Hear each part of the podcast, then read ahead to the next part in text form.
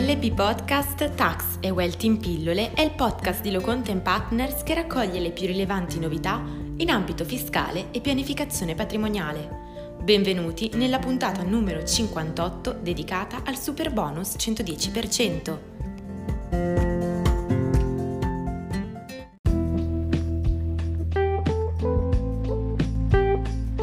Due coniugi vivono in un immobile in condominio posto nella proprietà esclusiva della moglie. Il marito ha più di 65 anni e il condominio ha deliberato la sostituzione dell'ascensore. Per usufruire dell'agevolazione fiscale del 110% introdotta dalla legge di bilancio 2021 per gli interventi di cui all'articolo 16 bis TUIR lettera E, effettuati in favore di persone di età superiore a 65 anni, è necessario stipulare un contratto di comodato d'uso dell'immobile in favore del coniuge over 65? La detrazione fiscale del 110% introdotta dalla legge di bilancio 2021 per la realizzazione di interventi finalizzati all'eliminazione di barriere architettoniche, compresi quelli aventi ad oggetto ascensori, opera in favore di due categorie di soggetti. Le persone portatrici di handicap grave, già beneficiarie in forza dell'articolo 16 bis lettera E TUIR, gli over 65. Il beneficio spetta a condizione che l'immobile sia interessato al contempo da un intervento trainante di efficientamento energetico. Articolo 119,1 Decreto legge rilancio.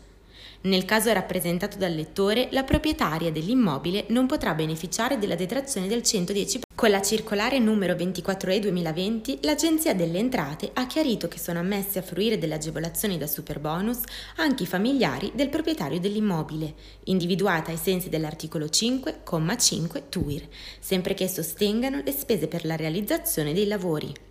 Inoltre la detrazione spetta a condizione che questi siano conviventi con il possessore dell'immobile oggetto dell'intervento, alla data di inizio dei lavori o al momento del sostenimento delle spese ammesse alla detrazione, se antecedente all'avvio dei lavori.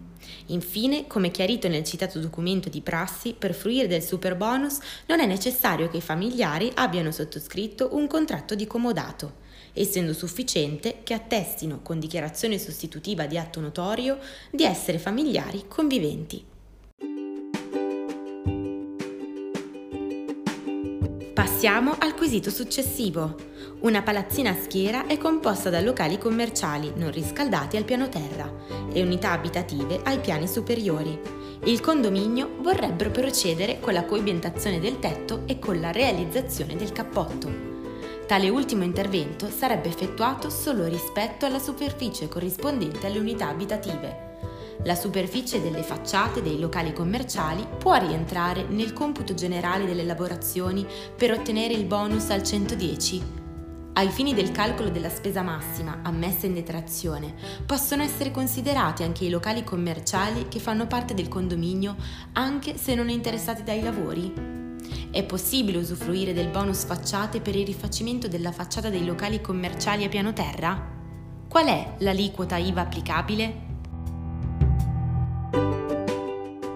Come chiarito nella circolare numero 30 e 2020, nel caso di interventi effettuati sulle parti comuni di un condominio, la determinazione della spesa massima agevolabile dovrà tener conto anche delle unità immobiliari diverse dalle abitazioni presenti nell'ufficio indipendentemente dalla circostanza che detti immobili siano serviti da impianto termico. Inoltre, la circolare numero 24E 2020 ha precisato che è possibile ammettere alla detrazione anche il proprietario di immobili non residenziali che sostenga la spesa per interventi realizzati sulle parti comuni quando la superficie complessiva delle unità immobiliari destinate a residenza è superiore al 50%.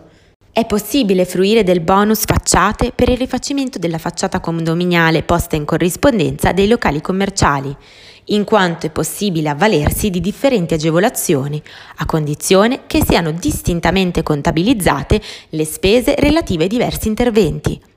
Per quanto riguarda gli interventi di riqualificazione energetica degli edifici, non sono previste specifiche disposizioni in merito all'aliquota IVA applicabile.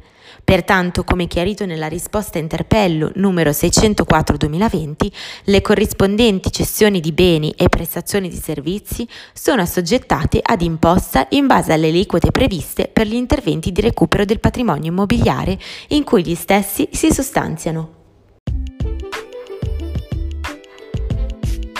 Bene, la puntata odierna termina qui. Vi aspettiamo mercoledì, sempre alla stessa ora, con una nuova puntata della rubrica Tax e Wealth in pillole.